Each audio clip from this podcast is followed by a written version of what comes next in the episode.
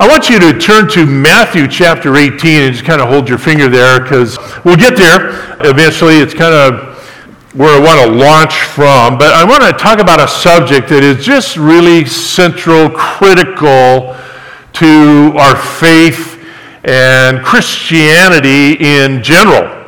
Christianity, I don't know if you know you think about these things or you know much about other religious systems.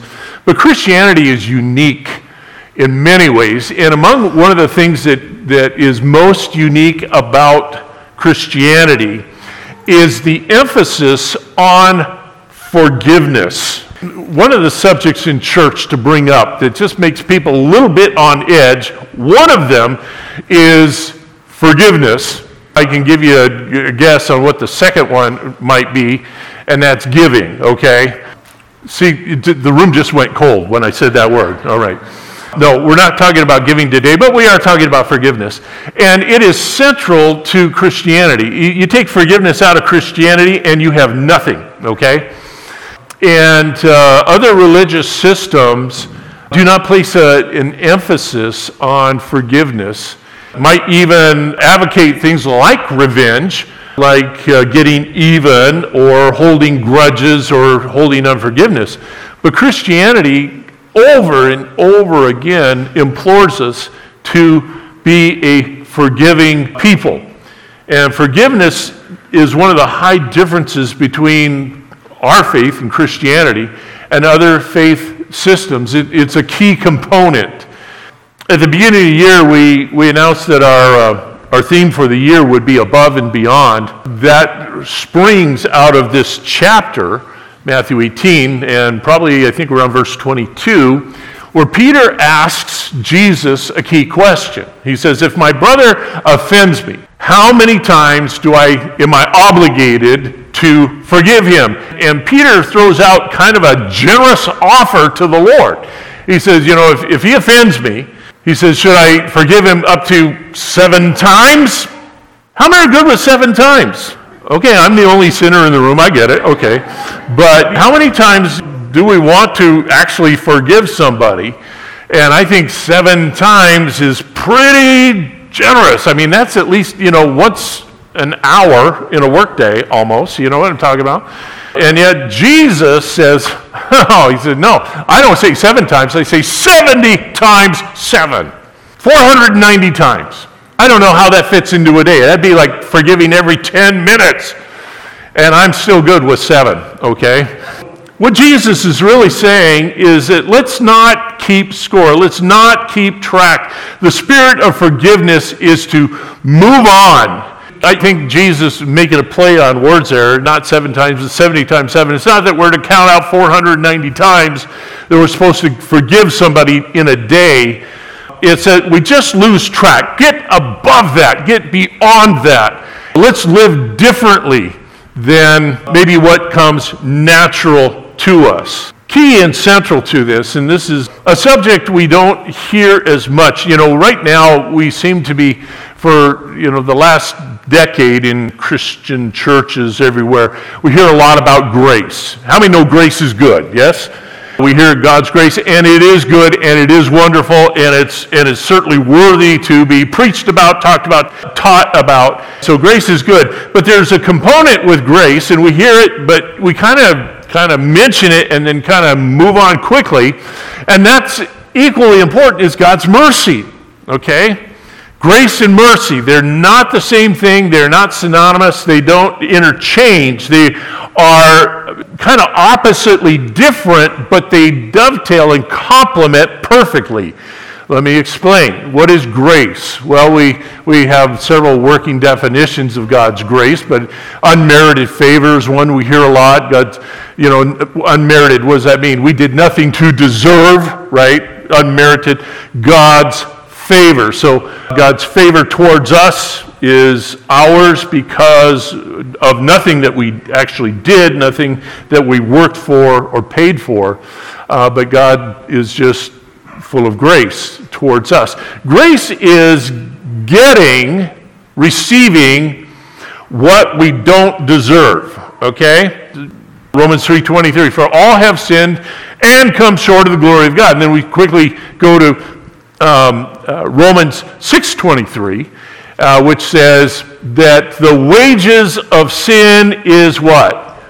Death. That's what we deserve, okay? So, any sinners in the room? I know I volunteered for that. Okay, all right. A few more brave souls out there. Thank you. So, we are sinners, and what we deserve because we have sinned is death. That's what we deserve to get, all right? That verse doesn't end there. Uh, but the gift of God is eternal life through Jesus Christ our Lord. And that's what grace is all about, is that he gives us eternal life even though we did nothing to deserve it. In fact, the things that we did do, we deserve the opposite of life, and that's death. Okay? So that's grace in a quick nutshell. And, and grace is deep and long to explore and uh, so worthy of that. But let's talk about the companion to grace, and that's God's mercy. Mercy is a lot like grace, except opposite. Is that we don't get, or I should say, yeah, we don't get what we do deserve. God gives us grace and giving us something we don't deserve. Mercy is we don't get what we do deserve, and that's it's uh, death. And so, let me explain it this way: if you go to the court and maybe maybe you broke a speeding law, and a nice officer in our community gave you a ticket, not a ticket to a concert, right? Gave you a ticket, not a ticket to pass go and collect $200, but he gave you a ticket because you were speeding, and he gave you a ticket to appear in court. Let me just give you some advice. When you go to court you stand before the judge or magistrate, do not ask for justice, okay? Because justice is cold, justice is hard, justice is exacting. What you do ask for when you stand before the court is you ask for mercy, right? The ticket says you offended. The ticket says you are traveling too fast in our community, so you get fined based on that. We look for mercy for things that we have done wrong and we don't want to pay the penalty for. And so, God, through His grace, He gives us things we, we uh, don't deserve. Eternal life is a case in point. And then mercy, He doesn't give us the things that we do deserve, like justice uh, which would result in our eternal death. And so God is merciful. That, that is part of his divine nature. That is one of his attributes. Attributes are things that if you remove them from God, he ceases to be God, okay? Another attribute you might be familiar with is uh, God's omnipresence. So, what is that? That means God is everywhere present at once. The psalmist explored that. Uh, he said, if I, if I ascend into the heavens, you're there. If I, if I go into the depths of the sea, behold, you you are there. There's nowhere where we can go where God's presence isn't already there.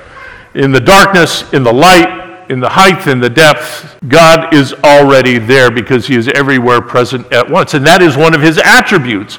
He ceases to be God if we remove that attribute from Him okay? Ceases to be who he is.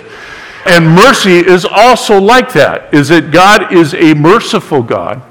And it is one of the uh, attributes that uh, he exercises towards us. We are benefactors of his mercy.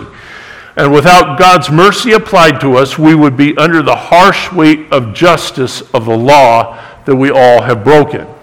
Let's look at, uh, I know you have your finger in Matthew 18, but if you can find the book of Titus, chapter 3 and verse 5, great verse in there and it says this not by works of righteousness which we have done. So what is what is that phrase? What is a work of righteousness? Well that is all the the good things that we do okay? So when we give to the lord that's a work of righteousness. When we help old ladies across the street uh, that is a work of righteousness. When we say nice things to our neighbor that is a work of righteousness. In other words you know when we're good people all right?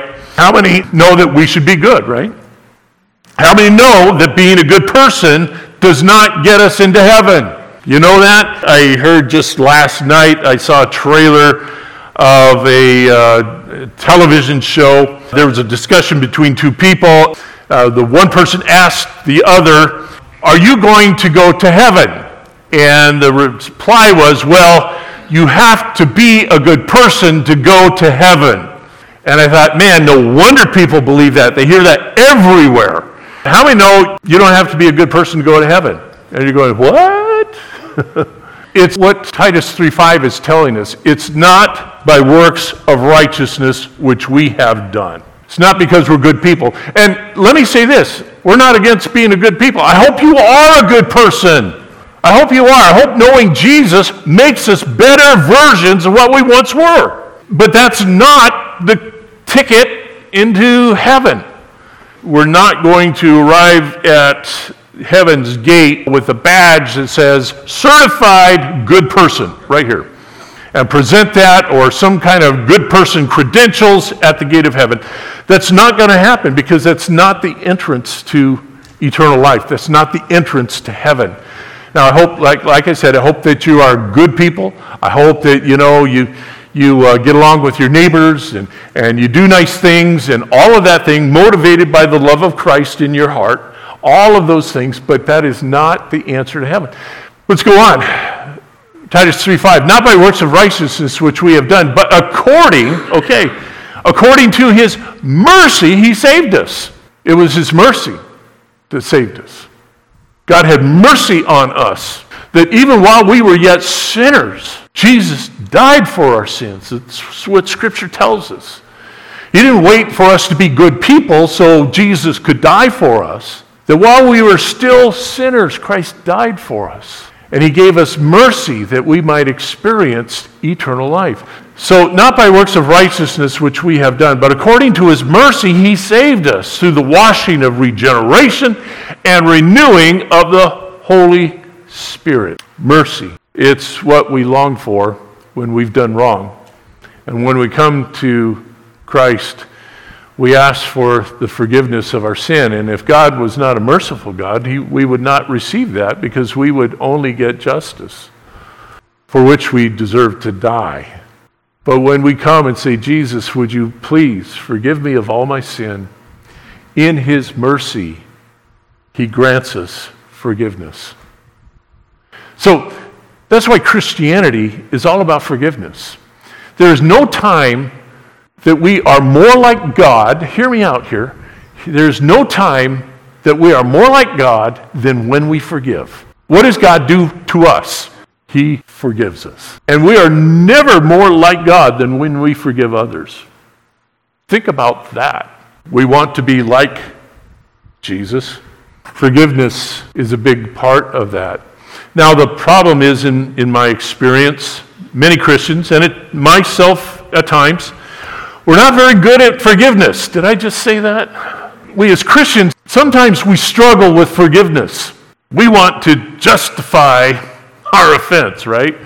And we're good at it. Um, what do they say? We judge everybody by their actions, but ourselves by our intentions, right? So we let ourselves off the hook well, I did that wrong. But you got to understand, I didn't mean to, right?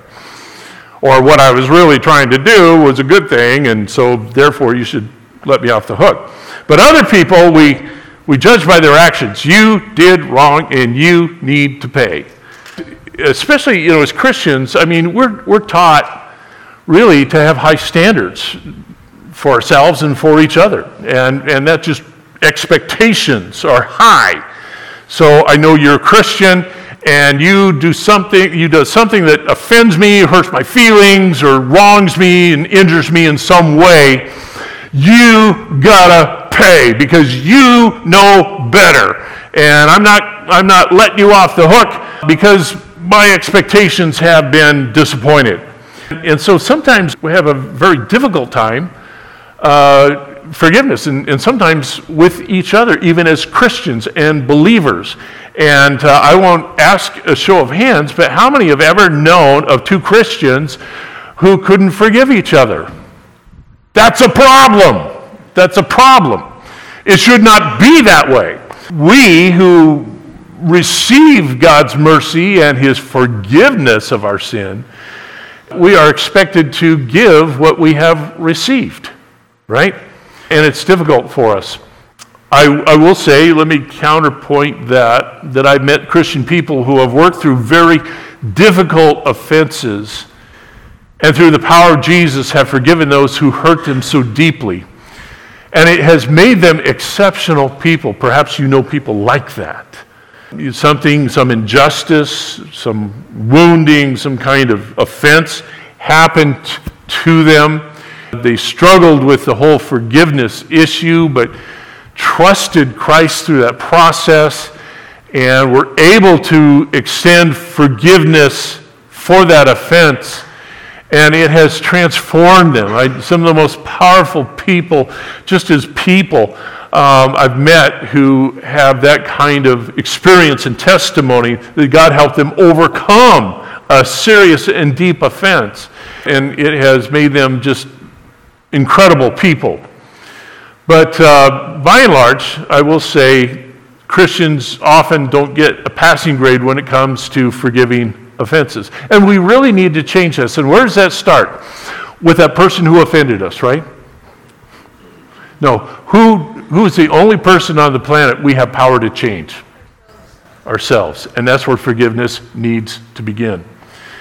We really need to change this, and to live above and beyond requires it and to live in God's mercy also requires it. So, if you have your finger in Matthew 18, it's time to open that. And I'm going to start at verse 23. Jesus is telling a story here. I want you to, to read or listen to this story with the idea of mercy in mind, okay? Where do you see where mercy plays out here? So Jesus says, Therefore, the kingdom of heaven is like a certain king who wanted to settle accounts with his servants. And when he had begun to settle accounts, one was brought to him who owed him 10,000 talents. Now, 10,000 of anything is a lot, but a talent uh, by itself is a lot. So 10,000 talents is an immense sum. If we could just maybe in the loosest of terms and uh, inflation adjusted numbers and all of those things, we might say that this servant owed the king $10 million. Okay? Now, um, I'm just curious how many have a spare $10 million lying around? I'm just curious. If you do, talk to me after service, okay? God has a wonderful plan for your life, right? So, oh, we were reading, weren't we? Here we go. All right. One was brought to him who owed him $10 million. But as he was not able to pay, his master commanded that he, that he be sold, sold into slavery, with his wife and children, and all that he had, and that payment be made. Okay, we're going to cut our losses here. It's going to be pennies on the dollar. Sell those miserable people into slavery, and the money will go to satisfy the debt that they can't pay. The servant, therefore, fell down before him, saying, Master, have, have patience with me, and I will pay you all. Then the master of that servant was moved with compassion. You could put mercy in that spot. Was moved with mercy and released him and forgave him the debt. Powerful. But that servant, the same servant, went out and found one of his fellow servants who owed him a hundred denarii. What is a hundred denarii? Well, uh, we read also in Scripture, Jesus tells other parables, other stories. If you remember the, the man who owned a vineyard and he went into the marketplace in the morning to hire workers to harvest his vineyard, uh, he says, If you work all day, I will agree to pay you a denarii for your work. So it's a day's wage. Now, I don't know what you make in a day, but just multiply that times a 100, and you have what this man owed. So he found certain, one of his fellow servants who owed him a hundred denarii, and he laid hands on him and took him by the throat, saying, Pay me what you owe. So his fellow servant fell down at his feet and begged him, saying, Have patience with me, and I will pay you all. Hmm, sounds familiar, doesn't it? And he would not. But he went and threw him into prison till he should pay the debt. So when his fellow servants saw what had been done, they were very grieved, and came and told their master all that had been done. Then his master, after he had called him and said to him, You wicked servant, I forgave you all that debt because you begged me. Should you not also have had compassion on your fellow servant, just as I had pity on you? And his master was angry and delivered him to the torturers until he should pay all that was due to him. And here, here's the stinger to the story. So my heavenly Father will also do to you if each of you from his heart does not forgive his brother's trespasses. So with mercy, if we receive mercy, which we want, we are required to give mercy. The debt that we forgive is far less than the one that we have been forgiven. The torturers mentioned in this story. Interesting, I read a lot of commentaries uh, on this, and, and the consensus is the torturers, not that uh, they were, you know, putting burning bamboo under his fingernails or something like that. But the tortures, we might liken it to bill collectors who hound us day after day after day to pay an outstanding bill. I don't know if you've ever had that experience, but I've had people tell me that, you know, when things go to collections, call and they harass and every time you hear a phone ring, you develop a flinch response because you know what's on the other end of that, and threats, and you know, we're going to do this, we're going to garnish, we're going to take away, we're going to hound you until you pay what you owe. The voices in our head that, if you will, torture us over and over again to pay what we owe. And so you and I see through this experience here that if we are to receive God's mercy, we are then to be givers of God's mercy to one another. So forgiveness is really not optional, but there seem to be some barriers to that, uh, to forgiving, that we are to become merciful people. The merciful thing to do is to forgive. Now, it's interesting, Pastor Scott last Sunday preached out of the Sermon on the Mount, Matthew 5, 6, and 7. In fact, that was your reading assignment for this week from Pastor Scott. And he talked a lot about forgiveness. Now, we did not collaborate on messages here, so I was already planning to, uh, to share this message, and I was sitting there on the front row, and I thought, Scott, I'm not going to forgive you for preaching my message a week early here. Just kidding.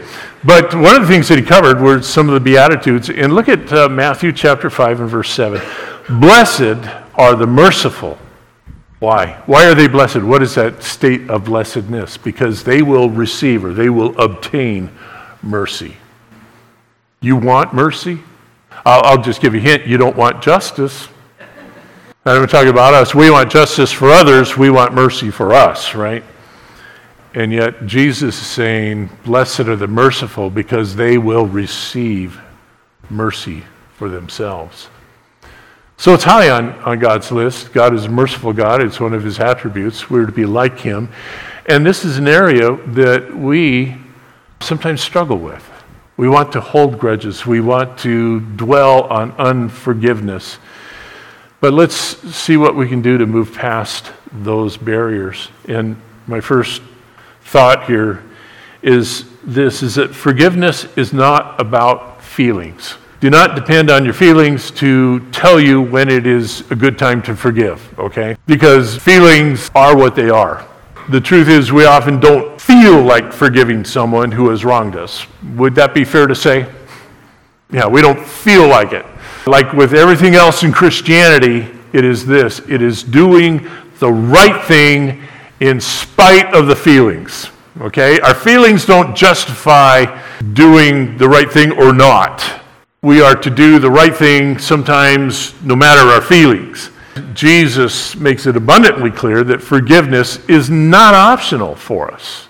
As you have received mercy, also give mercy.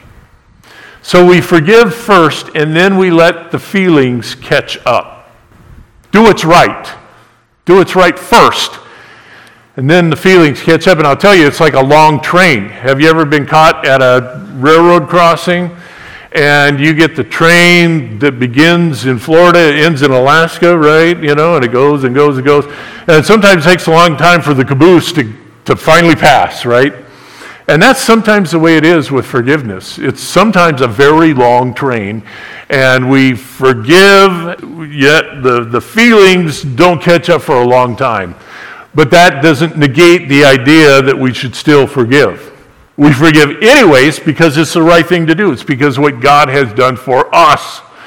Aren't you glad that God didn't wait for the feelings to catch up before He forgave us? Is that God forgives us anyways. So if we want to feel the urge to forgive, we may be waiting forever. And we unfortunately perpetuate the, the injury to ourselves in the meantime by retaining the offense and not releasing it. There's a proverb that it's related to another context, another subject, but, but I like the application here. And, and the proverb says, Who, by taking a live coal into their garment, Okay, so like you're at the fire and uh, there's some coals there in the fire, nice and cherry red, uh, and you take one of those out and you put it into your coat, who will not be burned? Right? It's going to happen. You put a coal, a live coal in your garment, you're going to get burned. And, and that's what unforgiveness does to us.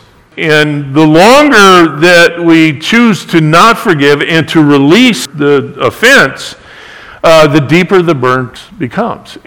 And we have to recognize that unforgiveness doesn't hurt the other individual, it hurts us. It's been said, and I'm not clever enough to think of it this way, but uh, I've heard it said that, you know, when we choose not to forgive, it's like giving that person free rent in our head. And that tortures us. And, uh, well, they might be going on and living their best life without us. So we gain nothing by allowing anger and hatred to eat at us, but we do gain freedom by allowing God to deal with the wrongdoer and releasing the offense to him. I know that's hard. Sometimes we struggle with it, but I think it's important that we understand the priority of doing what is right first and then letting the feelings catch up. Second thought here, second idea is true forgiveness does not seek revenge.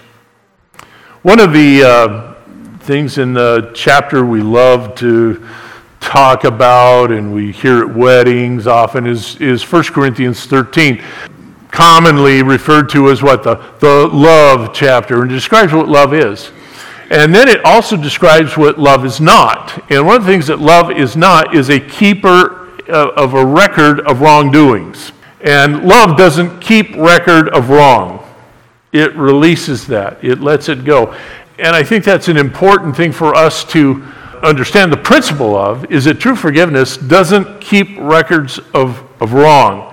There are all kinds of ways for us to seek revenge. Isn't that true? Character assassination is probably the most common. And, and here's one, I've mentioned this before, but because I think Christians in particular have a tendency towards this is that we try to get other people to own our offense.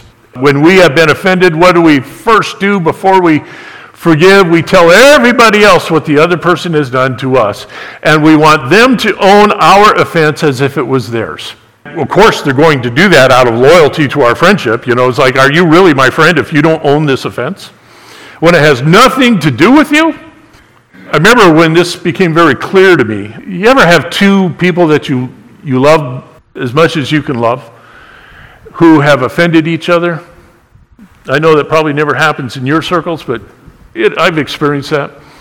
And I remember one of the people had been offended by the other person, and they, they were talking to me about that offense. And they were trying to get me to say that I supported them in that offense and wanted to be angry about that offense. So I love them. I love them very much. And, uh, and I love the other person uh, as well. There's nothing that's going to change that. And I remember listening, and they were urging me, you know, you should feel this way, you should join me in my offense. And I finally said, hey, I, I want you to know this that I'm going to love you. I'm going to love you until, you know, we're gone from the earth. And nothing will change that. And I might offend you, and you may not talk to me anymore after I tell you what I'm going to tell you, but here's what I'm going to tell you. Is I love you and I love that other person. And your offense might be real. It might be legitimate. They might have just gone out of their way to hurt your feelings. I'm not judging that. But I will tell you that your offense with that person is not my offense with that person. And, and we as Christians, we got to get this clear in our head and our understanding. It's not a loyalty out of friendship that I'm going to adopt your, your, uh, your offense. We just complicate our lives. We just fill our lives with unneeded drama. And really, instead of joining somebody in their offense, they just need to forgive. Hmm? Wouldn't that simplify the whole matter right there? If that person, if they're a believer, before they try to get a gang of people around them who have shared in their offense, shouldn't they just forgive the other one and then it would be over? Then it'd be over. Even if that person didn't forgive them, it's like, I, I already forgave. I'm moving on. I'm moving on. The scripture says that we are to not lay hands suddenly on anyone or join in their sin. Unforgiveness is sin. We shouldn't join. Understand, true forgiveness does not seek revenge, and, and we try to work that in any way that we can when we are offended and when we're hurt and when we're angry we don't realize how manipulated by these kinds of responses we can become. Sometimes, out of a twisted sense of loyalty to someone, we join in their offense when the offense is not between the offender and ourselves. And it is none of our business to join someone else's offense. So, seeking revenge on someone is really a statement of distrust in God's justice. Now, God is a God of mercy. But God is also a God of justice. That's one of his attributes as well. As long as we hold on to the offense, God will not intervene in that. He'll let us handle, he'll let us handle the offense if we think we're up to that. But it's when we release that, we say, God, would you help me forgive and help my feelings to catch up to that? But I'm turning this matter over to you, that God will take over at that point. When we release it, then God is able to, to work his justice out in the situation. By retaining our offense, we are saying, God, I don't trust how you will manage this. I believe I could do a better job. That's, that's what we're saying. When we refuse to, to release that uh, offense to the Lord, we're just saying, God, I don't trust how you're going to handle this. You might just forgive them, and I don't want that to happen. We're saying that we can do a better job. Look at Romans chapter 12 and verses 17 through 21. Paul writes, he says, Repay no one evil for evil. Have regard for good things in the sight of all men. If it is possible, as much as depends on you, live peaceably with all men. Beloved, do not avenge yourselves but rather give place to wrath, for it is written, Vengeance is mine, I will repay, says the Lord. Therefore, if your enemy is hungry, feed him. Do you feel like feeding them? If your enemy is thirsty, give them something to drink. For in so doing, you will heap coals of fire on their head. Do not be overcome by evil, but overcome evil with good. How will you do that? By exercising mercy in our lives by exercising forgiveness.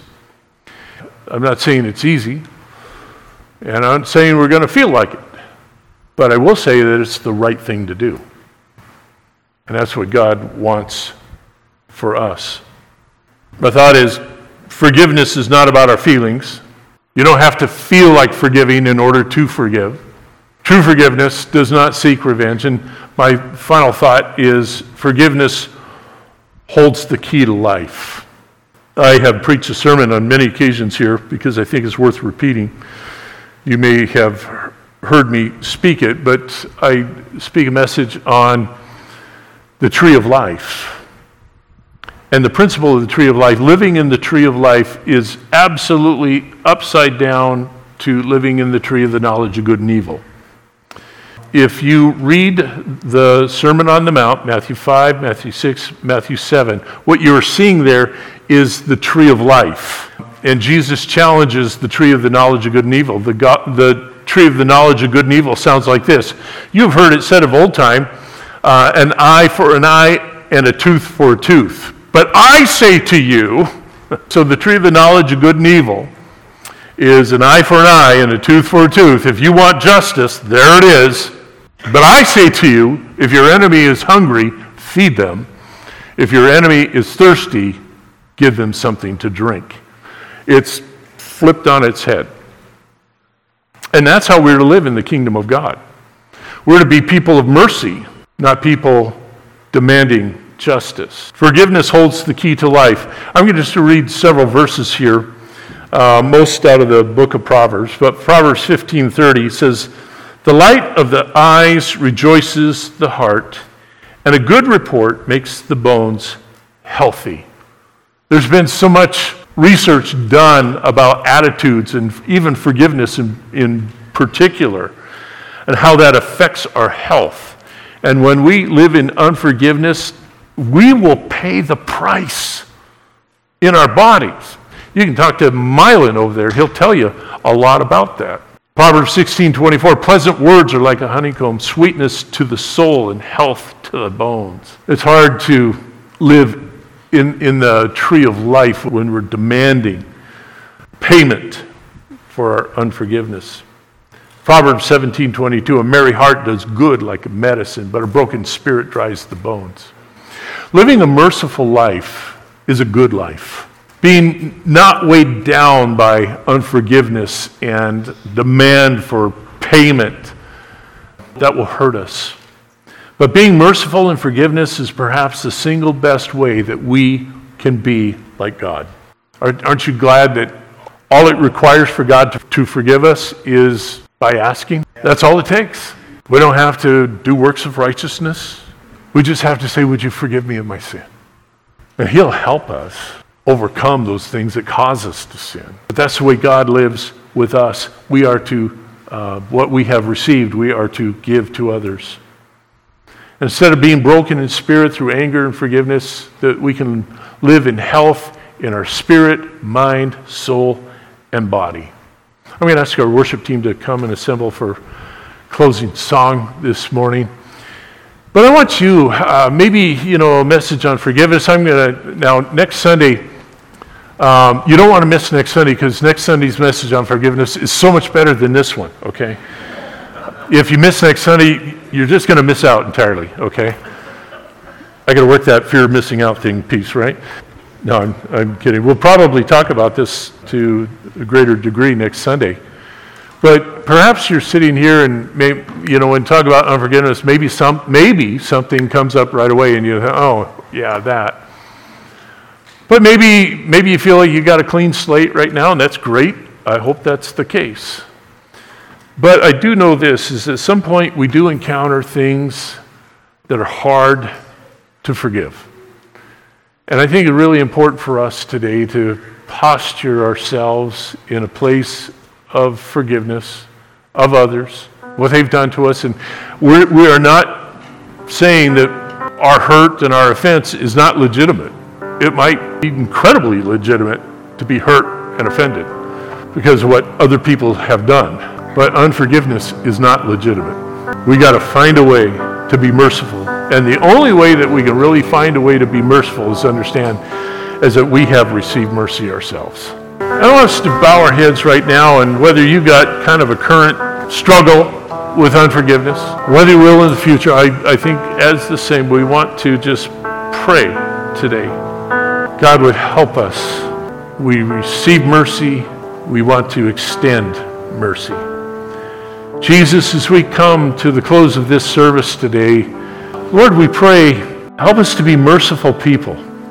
Lord, many times, even as your followers, we aren't known for being merciful to others. When others offend us, when others hurt us, when others do things wrong to us, Lord, sometimes we struggle with the forgiveness piece. But I pray today, Lord, whether someone has got a current issue, struggling with forgiving someone who has maybe legitimately hurt them, Lord, I pray, instead of hanging on to that live coal Lord, they'd release it release it to you. And Lord, your justice will take care of it for us far better, far better than we ever could. And I ask today, Lord, that the hurt and the wound, Lord, once we release the offense, Lord, we begin healing. And Lord, as maybe as distant and unlikely as it may seem, would actually love the person who offended us. And Lord, we keep no record of wrongs with them. Lord, we live in health and life and wholeness by, Lord, allowing you to handle all the things that are too toxic for us. And we pray it in Jesus' name today. And if you agree, I want you to just out loud say the two words, I forgive. And we'll say that on three. One, two, three. I forgive. Amen. Amen.